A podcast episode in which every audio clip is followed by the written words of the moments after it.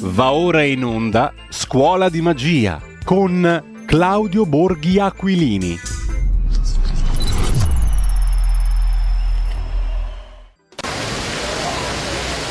Buonasera, spero che il rumore del- dell'acqua che, eh, che scroscia non vi impedisca di ascoltare quello che eh, sto per dirvi. Perché, eh, come vedete, sono in un luogo abbastanza caratteristico di Roma, vale a dire la mitica Fontana di Trevi. Potete vedere dove c'era eh, il lockout, eh, il, il lockdown e dove, dove c'era il coprifuoco, fortunatamente adesso sono, stanno iniziando a tornare i turisti, sta iniziando, si sta tornando a vivere. E questa ovviamente è una cosa che mi dà molto, molta soddisfazione.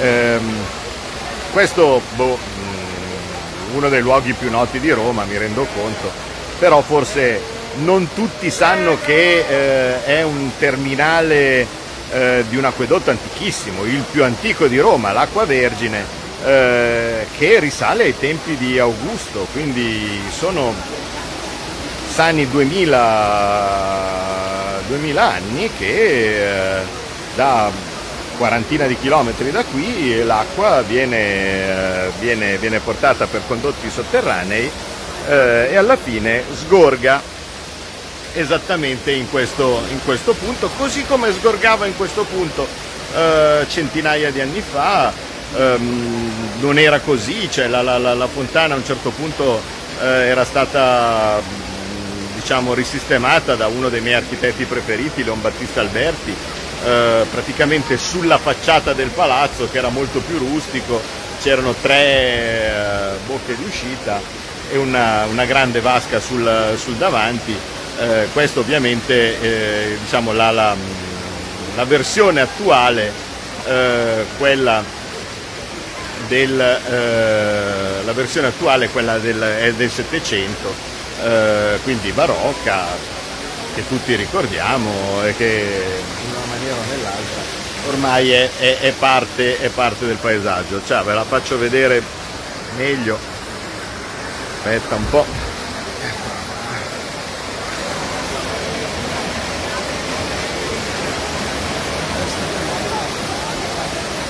La fontana e il palazzo sembra clamoroso, eh, ma in realtà il palazzo non, non è sto granché, è solo, è solo questa facciata che è stata resa così, eh, così meravigliosa. E qui finalmente si comincia a rivedere un po' di gente. Non siamo alla folla che eh, normalmente invece c'è nei periodi, quando era nei periodi precedenti, ma insomma qualcosa si ricomincia a vedere. Allora, mi metto qua in questo laghettino laterale, no? dove è un pochettino più tranquillo, un altro dei posti dove si buttano le monetine e vi racconto qualche cosa. Vi racconto qualche cosa, ah, tra parentesi, dato che probabilmente quello che eh, state vedendo ehm, domani verrà, verrà ripro- riprogrammato o ri- eh, ritrasmesso eh, nella scuola di magia, eh, mi spiace, chi, chi vi ascolterà domani non potrà vedere, ecco, secondo me, perché ci sarà solo l'audio essendo, essendo la radio, però vi devo raccontare qualcosa, perché oggi secondo me è stata una giornata eh, da cui si capiscono molte cose, si capisce anche il senso eh, del perché, nonostante in tanti non l'abbiano ancora capito, noi abbiamo deciso di essere al governo.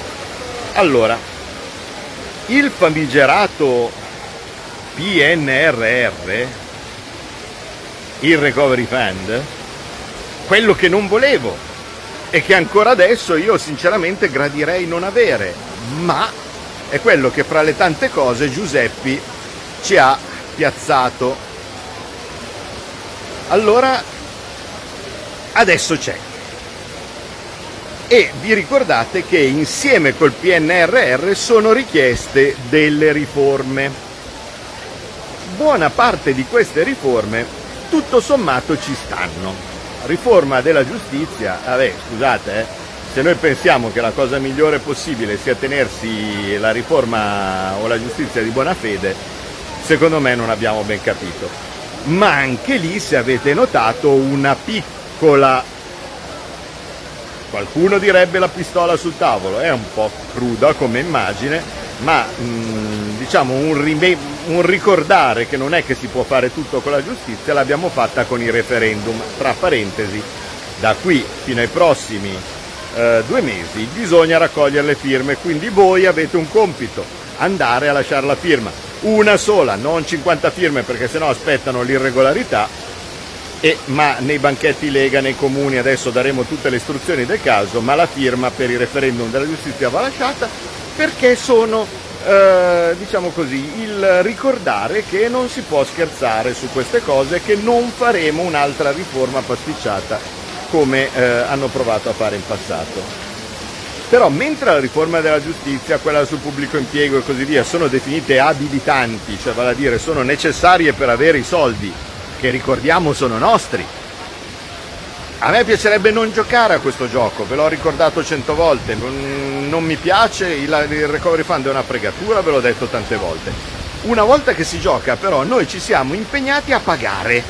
Se una volta che ci siamo impegnati a pagare non preleviamo, vuol dire proprio che siamo dei fessi.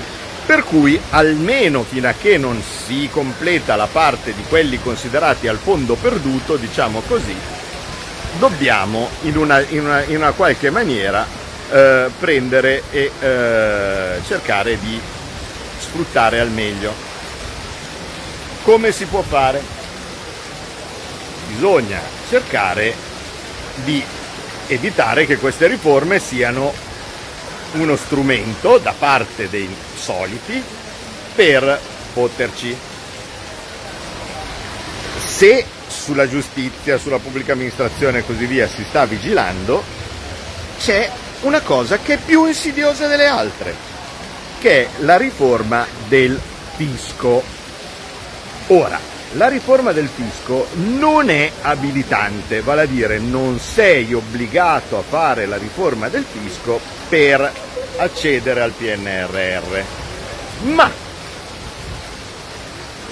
è boh, so, una curiosa categoria delle cose consigliate, no? che è meglio farla o similari. Però capite bene che giocare con le tasse e trovare una posizione condivisa sulle tasse non è molto semplice. Ok? Quindi che cosa succede? Succede che le due commissioni finanze hanno iniziato a cercare di raccogliere i dati per presentare il documento comune che segna i limiti entro cui si deve muovere il governo per la legge delega sul fisco. Le possibilità erano Due, non partecipare, e nel qual caso l'avrebbero scritta tutta loro. Partecipare e provare a farsi valere. Se in certi casi il rischio che si riformasse la cara vecchia maggioranza giallo-rossa è piuttosto preciso come rischio, sul fisco è uno dei temi dove in qualche maniera siamo riusciti a incunearci. Perché? Perché se il centrodestra non fa cazzate, al momento, nonostante tutto e grazie a questa mossa che a tanti non è piaciuta e ancora non hanno mica tanto ben capito, nonostante tutto il centrodestra è ancora una forza che in questo momento è molto più stabile degli altri, perché avete visto che cosa sta succedendo al Movimento 5 Stelle, vedete che cosa succede ai piani e ai sogni di gloria del Partito Democratico che contava di arrivare con quel governo fino all'elezione del Presidente della Repubblica e vi ricordate le parole che vi ho detto nel famoso video come si elegge un Presidente chi pensa che si arrivi, si faccia un governo per arrivare all'elezione del Presidente della Repubblica non ha capito un cazzo. Perché? Perché il Presidente della Repubblica non lo elegge il governo, lo elegge il Parlamento e un Parlamento a fine legislatura comporterà che il Movimento 5 Stelle non sarà più controllabile perché cercheranno, in, perché andranno in, in implosione, mentre prima tu potevi fargli votare qualsiasi cosa con la minaccia di mandarli a casa eh, e quindi far tornare tot gente a vendere le bibite allo stadio, non essendoci più questo rischio perché dal 3 agosto entriamo nel semestre bianco, quindi quel semestre dove non si possono più sciogliere le Camere qualsiasi cosa succeda, ecco che questo rischio non c'è più e quindi non è più controllabile il gruppo dei gruppi del Movimento 5 Stelle, già lo stiamo vedendo perché si eh, separeranno eh, come minimo in due, quindi il gruppo Giuseppi e il gruppo Beppi. Che fine faranno non, non, lo so, ma mi interessa relativamente, però è evidente che voleranno gli stracci e quindi non voteranno mai la stessa persona il gruppo Giuseppi e il gruppo Beppi. E questo cosa comporta? Che il centrodestra, se non fa cazzate, e io ho avuto modo di dirlo anche l'altro giorno a Giorgia Meloni, cara Giorgia, noi abbiamo una buona opportunità, non dobbiamo fare cazzate perché noi arriviamo all'elezione del Presidente della Repubblica con quasi il 50% dei grandi elettori.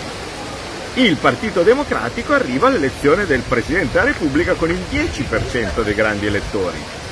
E se ci facciamo fottere per farsi fottere si intende rielezione Mattarella o qualcosa del genere, o, o chiunque indicato dal Partito Democratico, se ci si fa fottere da uno che ha il 10% dei grandi elettori, ci meritiamo di tutto. Quindi io non so come andrà a finire, ma so che in questo momento noi iniziamo con delle carte ottime, perché noi abbiamo quasi il 50%, gli altri hanno il 10% e quelli che hanno la, il 40% che manca, vale a dire il Movimento 5 Stelle, sono spaccati in due, minimo, anzi già tre perché ci sono tutti gli espulsi. Per cui le cose stanno andando lievemente differentemente da come si immaginavano Bettini e tutti questi altri geni no, che avevano eh, congegnato, Zingaretti, questi qui che avevano Franceschini, che avevano congegnato il, eh, la grande idea del governo giallo-rosso vanno lievemente in modo differente rispetto a quello che pensavano e vanno esattamente nel, nel modo in cui pensavo io. Perché andate a riprendervi il mio video, eravamo ancora nel lockdown di marzo dell'anno scorso, si, si intitola Come si elegge un Presidente della Repubblica e vi spiegavo esattamente le cose che guarda caso sono successe. Quindi abbiate un attimo di pazienza quando dite ma perché non hai fatto, ma perché non hai detto, ma non vedete, ma non capite, ma fate qualcosa, ma uscite e così via. No. Qualche volta un po' in avanti ci vediamo. In questo caso ci abbiamo visto. Questa spaccatura del Movimento 5 Stelle comporta che all'interno delle commissioni dove si stanno immaginando queste leggi delega, fra cui quelle del fisco, il fronte non è più così granitico quello dei giallorossi. E il risultato che cos'è? Che con eh, loro grande disappunto, vedrete una volta tirato fuori il testo, la riforma del fisco non è poi così disastrosa come hanno tentato fino all'ultimo secondo di fare. Dentro nelle commissioni finanze c'era un all-star game perché nell'all star game delle commissioni finanze avevamo Alberto Bagnai, Gusmeroli, Bitonci, Centemero, la Cavandoli, c'è tutta una serie di personaggi che è un po' difficile fare fessi, specialmente dal punto di vista fiscale, commercialisti e così via più Alberto in quanto eh, comandante della, della spedizione e io da fuori che seguivo tutto in diretta e dall'altra parte ci mettevo del mio. Risultato, hanno provato fino all'unica cosa a cui loro puntavano era solo e solo una, vale a dire inserire la possibilità della riforma del catasto perché il ce lo chiede l'Europa è sempre solo quello. Esattamente le stesse cose che chiedevano a Monti e che fece, esattamente le stesse cose le chiedono ora, vale a dire aggredire la ricchezza degli italiani e la ricchezza degli italiani è l'immobile. Per cui se tu prendi qualcuno che ha una casa di proprietà e in Italia quasi tutti ce l'hanno, se gli dici che quella casa vale tantissimo e capita che questo signore sia momentaneamente disoccupato, cosa o, o, o semplicemente ha un negozio, un autonomo, non, non sta più guadagnando come faceva prima. Che cosa succede nel momento stesso in cui io ho un bene e questo bene mi viene tassato ogni anno e questo bene non mi dà reddito perché la casa non dà reddito e io non ho un reddito sufficiente per poterla mantenere, beh, succede quello che vogliono fare tutti gli invasori di tutti i tempi del nostro paese. Vale a dire fottersi le nostre proprietà perché ci costringono a venderle, costringendo a vendere la nostra proprietà immobiliare la nostra bellezza, la nostra sicurezza, quello che noi abbiamo qua, ecco, questo e si moltiplica per 100 città, una più bella dell'altra, se ci fosse stato il Palio di Siena che è ancora sospeso, io questa sera invece di essere qui sarei a Siena. E vi posso immaginare, vi, vi potete immaginare quanto potranno pagare ex impiegati, ex dirigenti licenziati del Monte dei Paschi in questo momento in casa in una delle città più belle del mondo, nel momento stesso in cui gli mettessero una super IMO. Ecco, tutta questa cosa era ed è esclusivamente mirata a far vendere la casa alla gente, che se ne vadano dove cazzo vogliono, che se ne vadano in, un, in una favela, che se ne vadano in qualsiasi cosa che vogliono, ma le case di pregio devono essere abbandonate dai legittimi proprietari e una volta abbandonate dai legittimi proprietari devono essere preda di chi invece in questo momento è lì che come nei secoli passati aspetta solo di mettere i suoi artigli nel, sul nostro, sui nostri beni, sulle nostre ricchezze. Questo succede da sempre. Ecco, partendo da questo rischio io non posso entrare nei dettagli, ma vi posso assicurare che sono, stati, sono passati giorni, giorni e giorni in cui questa roba delle rendite catastali arrivava. Se ne è ben accorto e lo sapeva benissimo Giorgio Spaziani Testa, di cui vi ho eh, girato qualche, qualche tweet, che è il presidente di Confedilizia, quindi diciamo l'associazione di categoria dei proprietari di case, e aveva capito perfettamente dove si andava a parare. Bene, il risultato finale è che tutto questo tentativo di mettere dentro il riordino, riordino, perché quando si vuole fare un'inculata bisogna cambiare il nome, no? il riordino. Chi può essere contrario al riordino? Il riordino degli estimi catastali è stato tolto e nessun riferimento all'aumento delle tasse sulla casa sarà presente nel testo finale della legge delega e ci saranno secondo me invece altre cose eh, interessanti ed altre cose utili eh, che forse ci porteranno effettivamente a un fisco più giusto. Diciamo che la creatura gli è un po' scappata di mano, diciamo che l'intento che avevano era un altro eh, e alla fine poi si è arrivati a un voto e, e, e alla fine la maggioranza era... non riuscivano, non sono riusciti a portare una, una posizione nel momento stesso in cui noi avremmo detto no in altri momenti ci avrebbero detto no fuori dalle balle, ma in questo caso avevamo con noi Forza Italia e da qui si capisce cos'è il valore aggiunto. Possono starvi antipatici quello che vuoi, ma non c'è niente da fare. Se ragioniamo insieme le cose si fanno.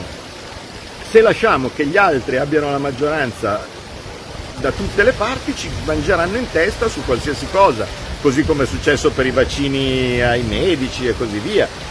Cioè, devi, la politica sta nel cercare di includere, di riuscire a fare in modo che la tua voce sia più forte, perché non sei solo tu ad abbaiare alla luna, ma hai diciamo, coalizzato una forza sufficientemente grande da non poter prescindere. Per cui Forza Italia ci ha appoggiato, al parte del 5 Stelle non avrebbe avuto il coraggio perché in questo momento non sono in grado di prendere nessuna decisione di forzare dall'altra parte, figurati di forzare dal lato di mettere le tasse sulla casa, risultato niente aumento delle tasse sulla casa. È poco? È tanto? Beh, intanto è un tanti saluti a quello che ci chiede l'Europa. Cioè l'Europa ci chiedeva una cosa e noi rispondiamo di no. Non mi sembra pochissimo, non mi sembra pochissimo di fronte a un qualcosa che invece era eh, fino a ieri eh, un'obbedienza automatica e eh, acritica a tutto quello che eh, ci veniva chiesto di fare, anche se dannoso. Vi ricordate le lacrime della Fornero, eh? vi ricordate l'IMU, vi ricordate il Super Bowl? Ecco, no, tutti ce lo chiede l'Europa e noi lo facevamo. Bene, in questo caso i nostri della Commissione Finanze hanno resistito e l'Europa ci ha chiesto e noi gli abbiamo detto mi spiace, no. Quindi, una volta che vedrete il, eh, il testo completo della, eh, della riforma del fisco, capirete che è molto poco europea e molto poco piddina e molto eh, diciamo a misura, a misura di Lega. Io infatti sono, eh, sono stati molto bravi, è stato un lavoro molto difficile, anche qui mi piacerebbe farvi vedere le tonnellate di chat, ma alla fine è stato, è stato portato, portato, a casa. Per cui, eh, certo, ci sono dei momenti dove non si capisce perché non è il nostro governo, Ehm, non abbiamo la maggioranza assoluta, abbiamo sempre quello, la percentuale è sempre quella. Qualche volta si cede, qualche volta vengono fuori delle fregature, qualche volta vengono fuori delle enormi fregature, specialmente se non riusciamo a trovare appigli da parte dei nostri alleati naturali. Io quando dico che mi sarebbe piaciuto avere Fratelli d'Italia in maggioranza, è perché in, una situazione come questa noi adesso avremmo la maggioranza assoluta anche nel Consiglio dei Ministri, specialmente visto come sono spaccati i 5 Stelle. Poi per carità hanno scelto di fare così, gli paga e, e, e va bene. Però questo è quello che in responsabilità si doveva fare, cioè non potevi concedergli le chiavi di casa in tutto e per tutto. L'avevamo già fatto quando c'era Conte, andava malissimo, penso che ve ne, ve ne, siete accorti tutti che disastro era quando c'era Conte, quanto è stata spregiata la Costituzione, quanto sono stati inceneriti eh, i, i nostri diritti e, e, le nostre possibilità di farci valere in Europa, tutto dall'approvazione del MES, cioè qualsiasi cosa, è stato un, un periodo che io ogni volta che ci penso mi viene male da, dallo schifo di, di, di, un essere così venduto e adesso Grillo si sta accorgendo che, che, che, che genere di, per, persona, di persona è Conte, ma ben svegliato Grillo, ma ben svegliato. Ma te lo potevo spiegare prima che questo simpatico soggetto era una persona pessima, pessima, mi ha fatto tenerezza Grillo stasera quando ho visto il video, dice, eh ma io gli ho detto fai, poi non mi rispondeva più il telefono, mi, io lo cercavo e, e si faceva negare. Ma è così. Un, un, già solo una persona che strutturalmente fa aspettare un'ora in corridoio tutti quelli che andavano a trovarlo con appuntamenti che chiedeva peraltro lui. Ma, ma, neanche, ma neanche il più umile dei lavori doveva fare, non il Presidente del Consiglio. All'inizio non, lo, non, non sapevamo cosa fosse, sembrava uno vale l'altro, tanto la percentuale più alta c'era la 5 Stelle, era giusto che lo esprimessero loro, ma non lo conoscevamo, che, che, che cambiava? Io vi avevo detto le prime impressioni, ma sai, sulle prime impressioni, vabbè. Ma, ma dopo, dopo un anno e passa di governo, quando abbiamo deciso di andarcene, ormai le caratteristiche dell'uomo erano note, e la colpa clamorosa di Grillo è stata infliggercelo lo stesso per un anno, cioè quello che lui stesso riconosce essere una persona non adeguata, incapace, cose di questo tipo, bene, gli abbiamo consegnato l'Italia oltretutto in un periodo micidiale. Il futuro appartiene a chi fa squadra. Le radio italiane si uniscono per giocare la partita da protagoniste. Nasce l'app Radio Player Italia. 140 stazioni in una sola rete. Scegli la tua preferita e ascolta il suono perfetto del digitale. Gratis, senza registrazione, senza interruzioni, compatibile con tutti i device. Le notizie, la compagnia, la musica scelta da chi la ama, la conosce e la vive. Scarica Radio Player Italia. Il futuro batte con la radio nel cuore. Anche RPL è disponibile su Radio Player Italia.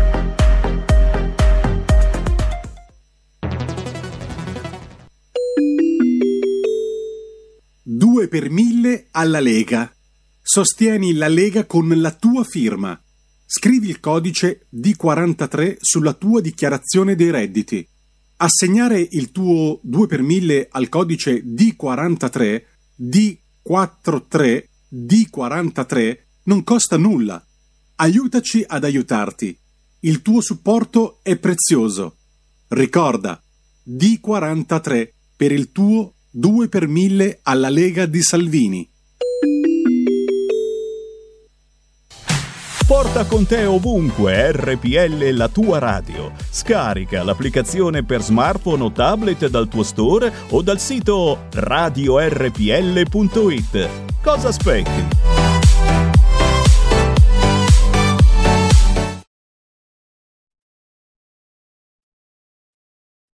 Questo è. Quindi adesso le cose bene o male si incomincia a vedere la luce in fondo, in fondo al tunnel. No?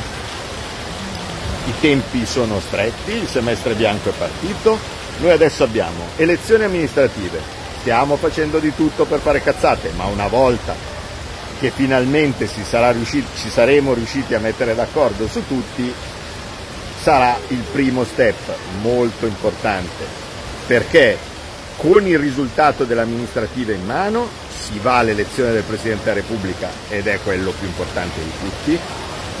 Raramente avremo, secondo me, la possibilità di farci valere con un Parlamento così frammentato, quindi l'occasione è d'oro, possiamo veramente far sì di cambiare questa cappa di ruggine, di, di piombo no? che, che, che, eh, che sta in quel luogo da, da più volte, napolitano, la sinistra sempre, sempre di sinistra. Ecco, potrebbe essere la volta che si cambia, qualsiasi cosa sia va bene piuttosto che rimettere ancora uno di sinistra. Una volta sistemata la questione del Presidente della Repubblica, poi si andrà a votare e lì si va a vincere con il centrodestra, non potrà più essere vincere col monocolore Lega, perché quella finestra di opportunità. Adesso scusate, questo rumore è il lavastrade, eh, scusate un attimo che al retro fino a che non è passato.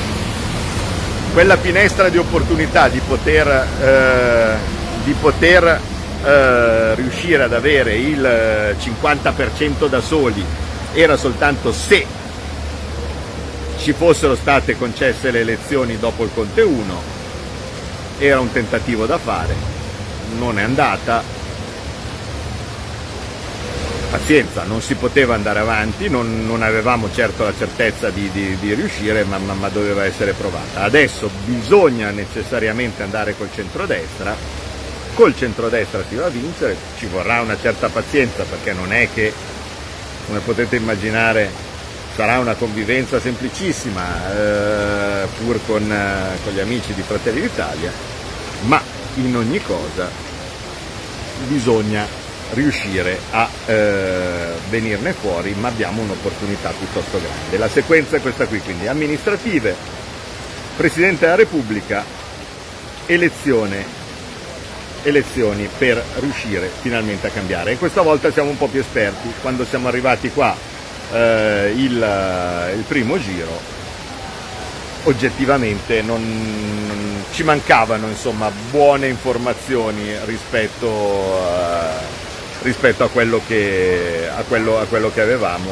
o quello che era necessario per eh, vedere far subito la rivoluzione, ma lo sapete benissimo, che, perché ve l'ho raccontata cento volte, che il secondo dopo che io mi sono seduto al tavolo con il Movimento 5 Stelle era chiaro che bisognava giocare in difesa e infatti la mia scelta di andare a fare il Presidente della Commissione Bilancio ve l'ho sempre raccontato con la massima trasparenza e così via era perché sapevo che si sarebbe dovuto giocare in difesa e infatti questo è stato. Quindi eh, oggi è andata bene, altre volte non è andata così bene. Mm, sui vaccini avete visto, ci sono state delle cose che potevano essere fatte molto molto meglio, ma di appigli non ce n'erano cose anche abbastanza difficili all'interno dello stesso partito. Avete visto come sono andate le votazioni quando si è lasciata libertà di voto, eh? eh, anche se un pochettino si stanno ricredendo. Noi stiamo ricominciando a fare informazione da zero perché la prossima battaglia, una volta vinto con il centrodestra, lo sapete quale sarà, no? Vero che lo sapete? Chi mi segue lo sa. Per chi non mi segue, eccomi a dirglielo una volta vinto col centrodestra, torneranno le regole di austerità europee. E vedete che tutto quell'allegro mondo dicendo uh, adesso siamo tutti europeisti, uh che meraviglia l'Unione Europea, ah, eh, come sono bravi, non ci sono più le regole. Ecco, quando invece di dire distribuiamo con il sostegno, distribuiamo 40 miliardi, con sostegno business distribuiamo altri 40, sai cazzo, sai che è difficile prendere e distribuire soldi, arriveranno e torneranno le regole europee o vorranno ritornare. Bene, in quel momento bisognerà far partire una guerra che quella che non abbiamo fatto, perché con Tria e con Conte che cacchio volevi fare, eh, che non abbiamo fatto all'epoca, si farà allora.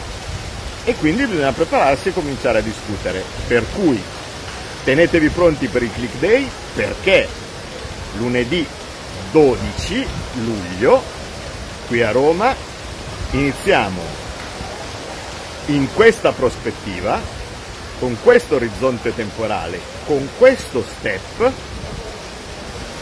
a costruire l'alternativa e a costruire il cambiamento che o sarà accettato o qualcosa si romperà in Unione Europea, perché o cambieranno le regole o altrimenti la corda è troppo tesa. Ci saranno qui a Roma, conferenza come ai bei tempi, ci saranno economisti importanti che arriveranno a cominciare a parlare di queste cose provenienti da tutta Europa.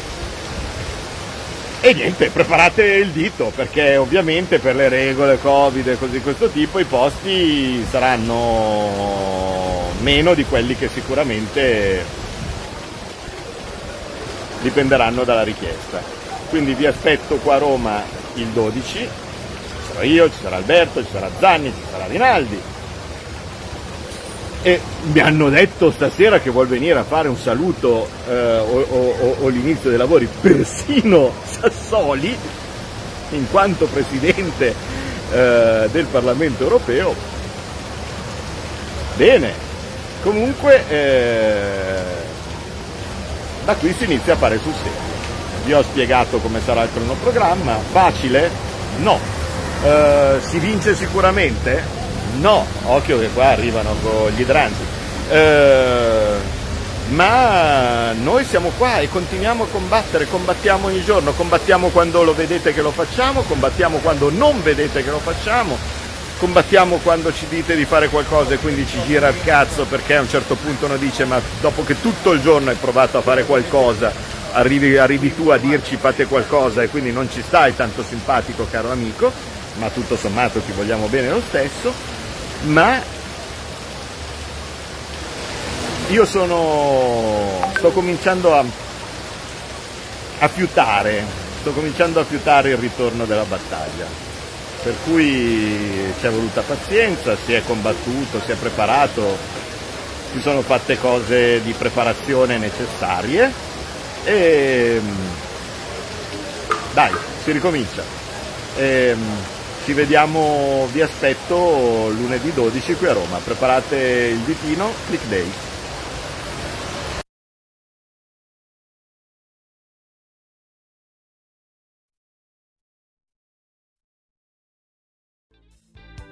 Avete ascoltato Scuola di Magia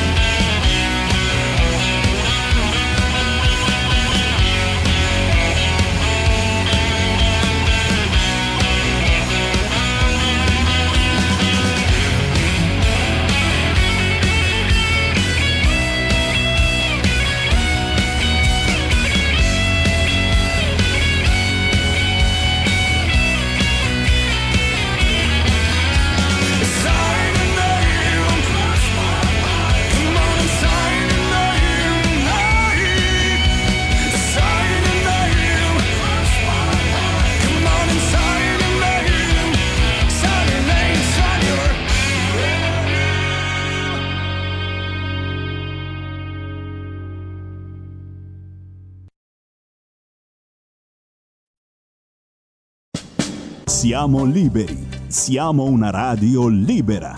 Segnati il numero del conto corrente postale per sostenere RPL. 3767 1294. Intestato a RPL via Bellerio 41 20161 Milano. Diventa nostro editore. Sostieni la libertà.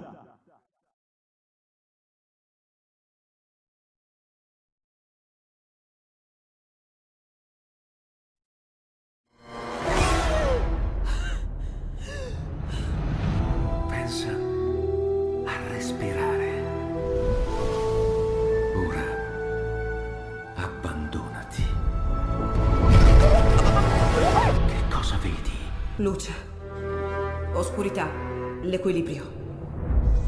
È tanto più grande. C'è stato un risveglio. Hai sentito? Conosco una sola verità.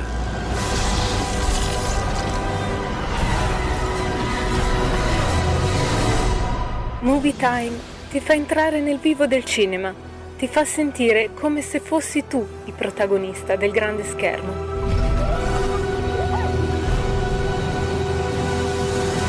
Ogni sabato dalle ore 16. Va ora in onda dopo la rassegna stampa. Le note a margine politicamente scorrette di Daniele Capezzone.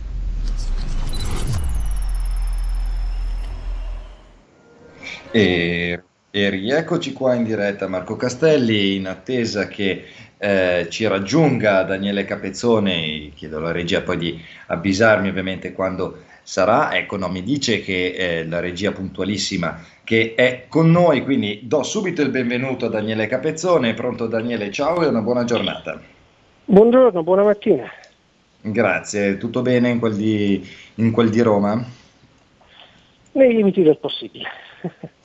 si fa quel che si può, come è giusto che sia. Allora, Daniele, comincerei subito che ho un po' di eh, di temi da, da, da, sottoporti insomma, per la nostra chiacchierata. Comincerei eh, ovviamente con quello che, come abbiamo visto in rassegna, è il tema, il tema del giorno. Tu scrivi un pezzo molto interessante sul, sul discorso Grillo-Conte. Mi, mi, è piaciuto molto quello che il, il, focus che hai messo ovviamente sul, sul suo imbarazzo legato all'immagine, no? che comunque sia molto ben curata questo eh, Conte da Rafa Nadal, come dici te, che eh, arriva dal campo di padel e appunto abbozza un attimo di, di esitazione nel rispondere alle, alle domande eh, dei, dei, giornalisti. E eh, ovviamente Mm, tu fai una bellissima, secondo me, dissertazione sull'utilizzo del passato prossimo che eh, vince appunto la, la, sua rottura con il, con il, mondo 5 Stelle e eh, soprattutto sulla questione del termine autarchico che eh, non riferito a Grillo, che non so fino a che punto evidentemente sia un po' una uh, un richiamo ducesco al, al, al, comico dei 5 Stelle che in realtà insomma sappiamo tutti essere il patron dei 5 Stelle. Sembra un po' che si siano svegliati tutti un po', un po tardi, ecco, con, considerato l'animo autoritario di Grillo che si è sempre manifestato insomma come tale, non trovi? Eh, infatti, ma sai, eh, partiamo dalle curiosità e poi andiamo alla sostanza politica. Esatto. La curiosità è che insomma, Conte sbaglia chiaramente l'aggettivo, eh, intendeva usare l'aggettivo che hai usato tu, autoritario, ha usato l'aggettivo autarchico che francamente non c'entra granché. Dopodiché, eh, lungi da me, io sono un liberale, non sono un pauperista, eh, chi si vuole divertire è in grado di farlo, sono felice per lui, però fa abbastanza ridere che uno che si propone come il difensore dei più deboli, il leader del partito rivoluzionario, si presenti davanti alle telecamere con racchetta da tennis o da padel, fascetta antisudore, insomma una tenuta da Wimbledon, peraltro fa un po' ridere la scorta, l'auto blu per andare al circolo sportivo con la compagna, francamente è una cosa che è abbastanza imbarazzante. La sostanza. Ehm, la partita è ancora aperta, nel senso che ehm, secondo me lì c'è tutto un calcolo di una serie di parlamentari uscenti, ovviamente un calcolo che non ha nulla a che fare con le idee ed è dove avrò più chance di essere ricandidato la prossima volta se mi affido eh, a Grillo o se mi affido a Conte, questo è il livello della contesa. Chi mi pare messo malissimo è il Partito Democratico, aveva puntato tutte Sì. le fish eh, nel rapporto con questi qua e ora si ritrova senza piano A e senza neanche un piano B. Sì, sì, infatti condivido esattamente quello che- su cui eh, volevo andare, proprio perché il Parlamento evidentemente risulta ulteriormente frammentato, questo va da sé, perché una frattura del 5 Stelle ovviamente gli fa mancare proprio la stampella al, al Partito Democratico e, e- e da questo evidentemente ne esce ancora più indebolito Letta, eh, che sta cercando evidentemente, almeno a mio avviso, come tanti altri, insomma con le sue esternazioni ben poco elettorali, di cercare di ricompattare quantomeno la sinistra su dei, chiamiamoli, non so, valori, principi nuovi, come appunto le sue butade tra il voto i sedicenni, lo Jussoli, eccetera, eccetera, che sembrano fuori dal tempo, ma evidentemente sono per parlare al suo stesso elettorato, cercando di ricompattare il tutto. Ora gli manca la stampella per il Presidente della Repubblica. Sì, io francamente io sono d'accordo con te e invece non capisco proprio loro. Cioè, avendo ancora davanti due anni di legislatura, eh, dico io purtroppo, ma invece dal punto di vista di questi partiti questa è la situazione. Avendo due anni davanti, la strada maestra per il PD doveva essere fare il PD nelle loro migliori speranze, cioè costruire una forza riformista con il suo profilo, come accade in tanti paesi dell'Occidente, può non piacere a te o a me, ma la cosa ha un di senso. E invece si sono messi a inseguire questi qua. Eh, insomma, eh, eh, gli hanno consegnato le chiavi del governo 2 settembre fa.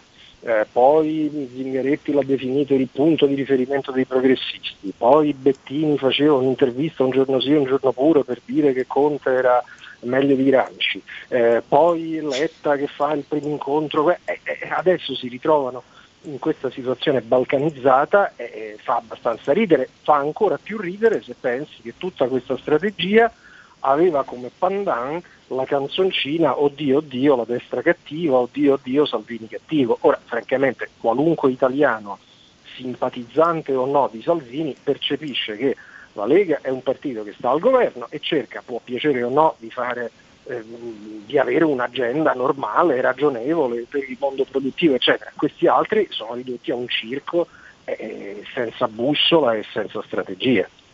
Eh, esatto, ma proprio su questo, guarda, mi fai un assist perfetto per l'altro tema che volevo affrontare insieme a te, perché prima in rassegna eh, avevo parlato del bellissimo articolo di Veneziani sulla verità di oggi, no? che secondo me pone al centro una questione eh, di primissimo piano nella realtà. Eh, per quello che è la destra e il centrodestra, quando dice che appunto il sovranismo deve eh, passare per forza eh, attraverso una trasformazione e diventare sistema, perché altrimenti non sarebbe, eh, non sarebbe da un lato credibile. D'altro canto eh, si, bisogna arginare mh, quello che lui dice un effetto Le Pen, ossia arriva sempre a essere magari il primo partito ma non vince mai.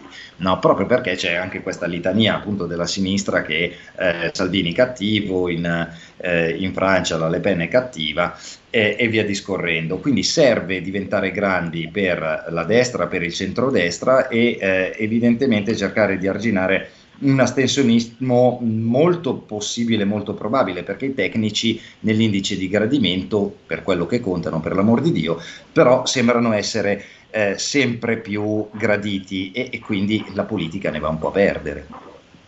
Guarda, io sono molto d'accordo nel metodo con l'articolo di Veneziani, cioè eh, la destra non solo in Italia, anziché diciamo, lamentarsi contro ah, l'establishment è contro di noi, eh, certo lo si sapeva, non è una novità, deve invece diciamo, ragionare per vincere, no? quindi su questo sono d'accordo.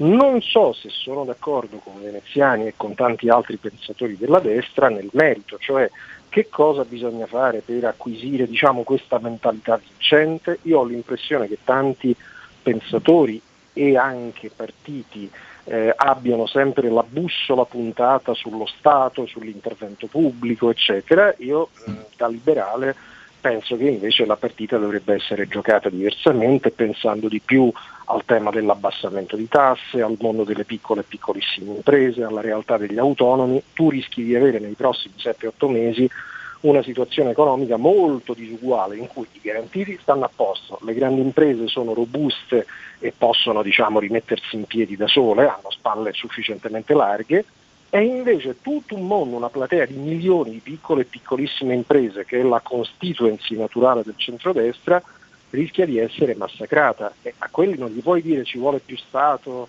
eh, ci vuole l'intervento pubblico, gli dovresti dire ci stiamo impegnando per abbassare le tasse, per ridurre la regolamentazione, cioè, eh, questo tema ahimè lo vedo poco presente, non solo nella discussione politica ma anche nel dibattito diciamo, tra gli intellettuali e i pensatori d'area. Diciamo.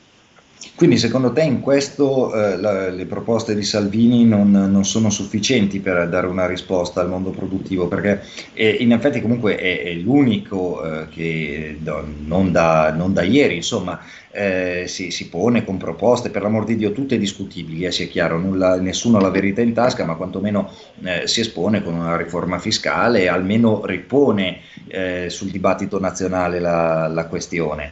Eh, e oltretutto, secondo me, aggiungerei una cosa, e eh, poi mi dici cosa ne pensi, l'idea di eh, creare una classe dirigente, secondo me, è un'intuizione corretta eh, da parte di, ehm, di, veneziani, perché altrimenti eh, si rischia veramente una, una, defraudazione totale da parte dei tecnici della politica. E questo, secondo me, è un ah, tema eh, abbastanza forte.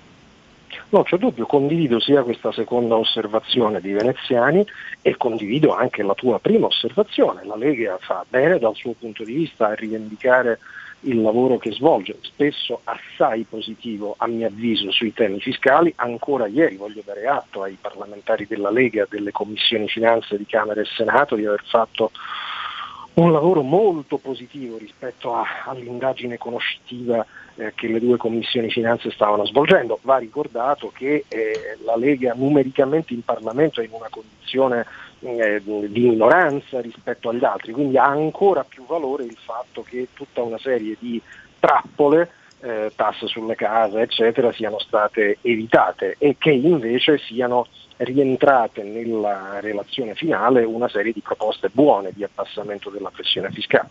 E, e su questo secondo me si può e si deve fare sempre di più, ma si deve anche, come tu giustamente dici, riconoscere a chi si impegna come alla Lega e ai suoi parlamentari un gran merito su questo.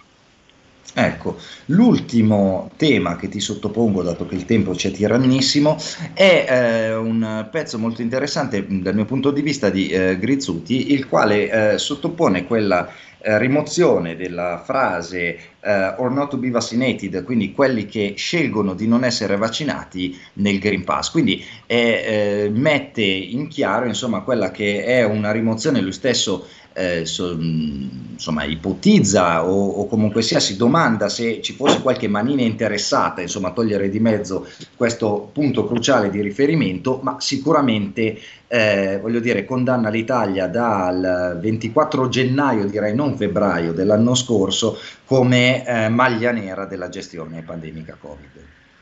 Ah, non c'è dubbio, e aggiungo anche una cosa eh, chi ti parla si è vaccinato, però io sono un liberale e difendo anche il diritto a non vaccinarsi. Eh, cioè, certo. Aggiungo eh, proprio un punto di fondo, due osservazioni di fondo. La prima, una campagna di vaccinazione da che mondo è mondo vive sempre o muore di fiducia, sfiducia, persuasione, non persuasione, cioè non puoi invece puntare sulla coercizione o sulla colpevolizzazione. È assolutamente normale e fisiologico che ci siano delle persone che con buoni o cattivi motivi non desiderino partecipare. Primo. Secondo, questo vale anche per il tema, eh, per me il più delicato, degli over 60. Si dice ancora sì. che ci sono 2,7 milioni di persone ultra sessantenni non vaccinate.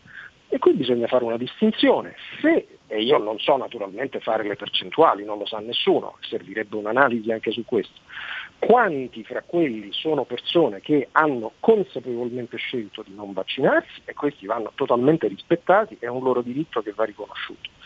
Quanti invece, e può darsi che ce ne siano molti, io questo non lo posso sapere, che invece o perché vivono in comuni piccolissimi o perché hanno difficoltà con internet e con i vari device elettronici, non sono riusciti a prenotarsi, eccetera, ecco, su questo dovrebbe esserci un'azione pubblica anche attraverso i medici di famiglia per informarli e per mh, offrire eventuale aiuto se necessario a prenotarsi. Queste sono le cose che vanno fatte senza isteria, senza colpevolizzare chi fa una cosa o chi ne fa un'altra, ma prospettando agli uni e agli altri il diritto di fare la scelta A o la scelta B. Perfettamente d'accordo con te Daniele, io ti ringrazio, il nostro spazio è finito, quindi grazie ancora e a risentirci presto. È stato un piacere, buon lavoro a te. Anche per me. E una buona prosecuzione a tutti voi con la programmazione di RPL. Ciao a tutti e grazie ancora.